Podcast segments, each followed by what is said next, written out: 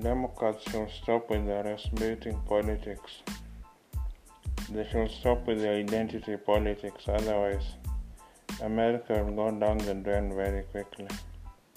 Democrats were supposed to be a left leaning socialist party, when we call them, or at least liberal party. But now they paint the Republicans as a white nationalist party, when all the Republicans want is minimal government involvement in our lives. What Ronald Reagan would say is the government is a problem and get it get it out of the way. Let it have a minimalist role in our government so that people can carry on with their lives without too much interference from the government. Or what Trump would say, America first instead of the globalist agenda of a big socialist government. And in fact, the battle for the soul of America right now is between the global socialism of Biden, Obama, and the Clintons versus the America First of Trump. So the deep state wants America to globalize rapidly so that the American middle class can disappear. But that should be fought with all the powers possible, all the affront and conviction possible. Because if the middle class disappears, that will be the end of America.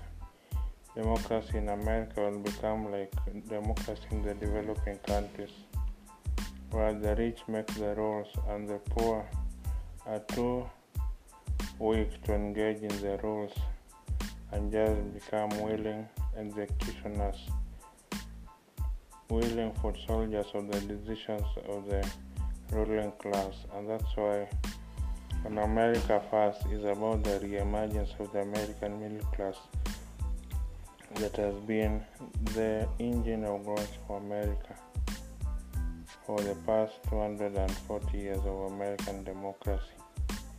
This is why we need the middle class to grow and be functional and participate in politics. But now the deep state wants the middle class to have no meaningful income so that they're so busy making a living to be engaged in the real issues that affect America and the world. And that should be fought with all the might possible. Because if the deep state, the global socialism of Obama, Biden, and the Clintons have their way, then almost all Americans will be slaves, and only a teeny 1% or 1% will be making rules for America, and that's what global socialism of the triple lines of Obama, Clintons, and Biden is all about. It should be resisted. The government is the problem is not the solution to our problems. It should be a referee at best. Otherwise, when left unchecked, the government will be a problem unto America. And in effect, I think it's Thomas Jefferson who said a democracy should be renewed every 75 years.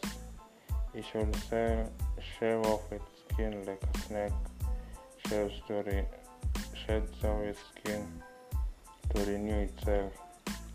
So America uh, needs a revolution, its democracy every 75 years. And in this case, uh, Trump offered a best revolution. He may have had his rough edges, but you cannot deny that Trump forced Southern America first and had the best interest of America at heart. He wasn't a war hawk. He did not get America involved in so many wars and wanted the Made in America Inc., the Made in America product, to return to the shores of America. And that is how the strong middle class of America was built by having strong middle class manufacturing jobs that sustained towns, sustained rural communities, sustained cities, and now whole cities are bankrupt because with a global socialist design in America built in China because of low cost measures, labor laws, labor of China, labor cost of China.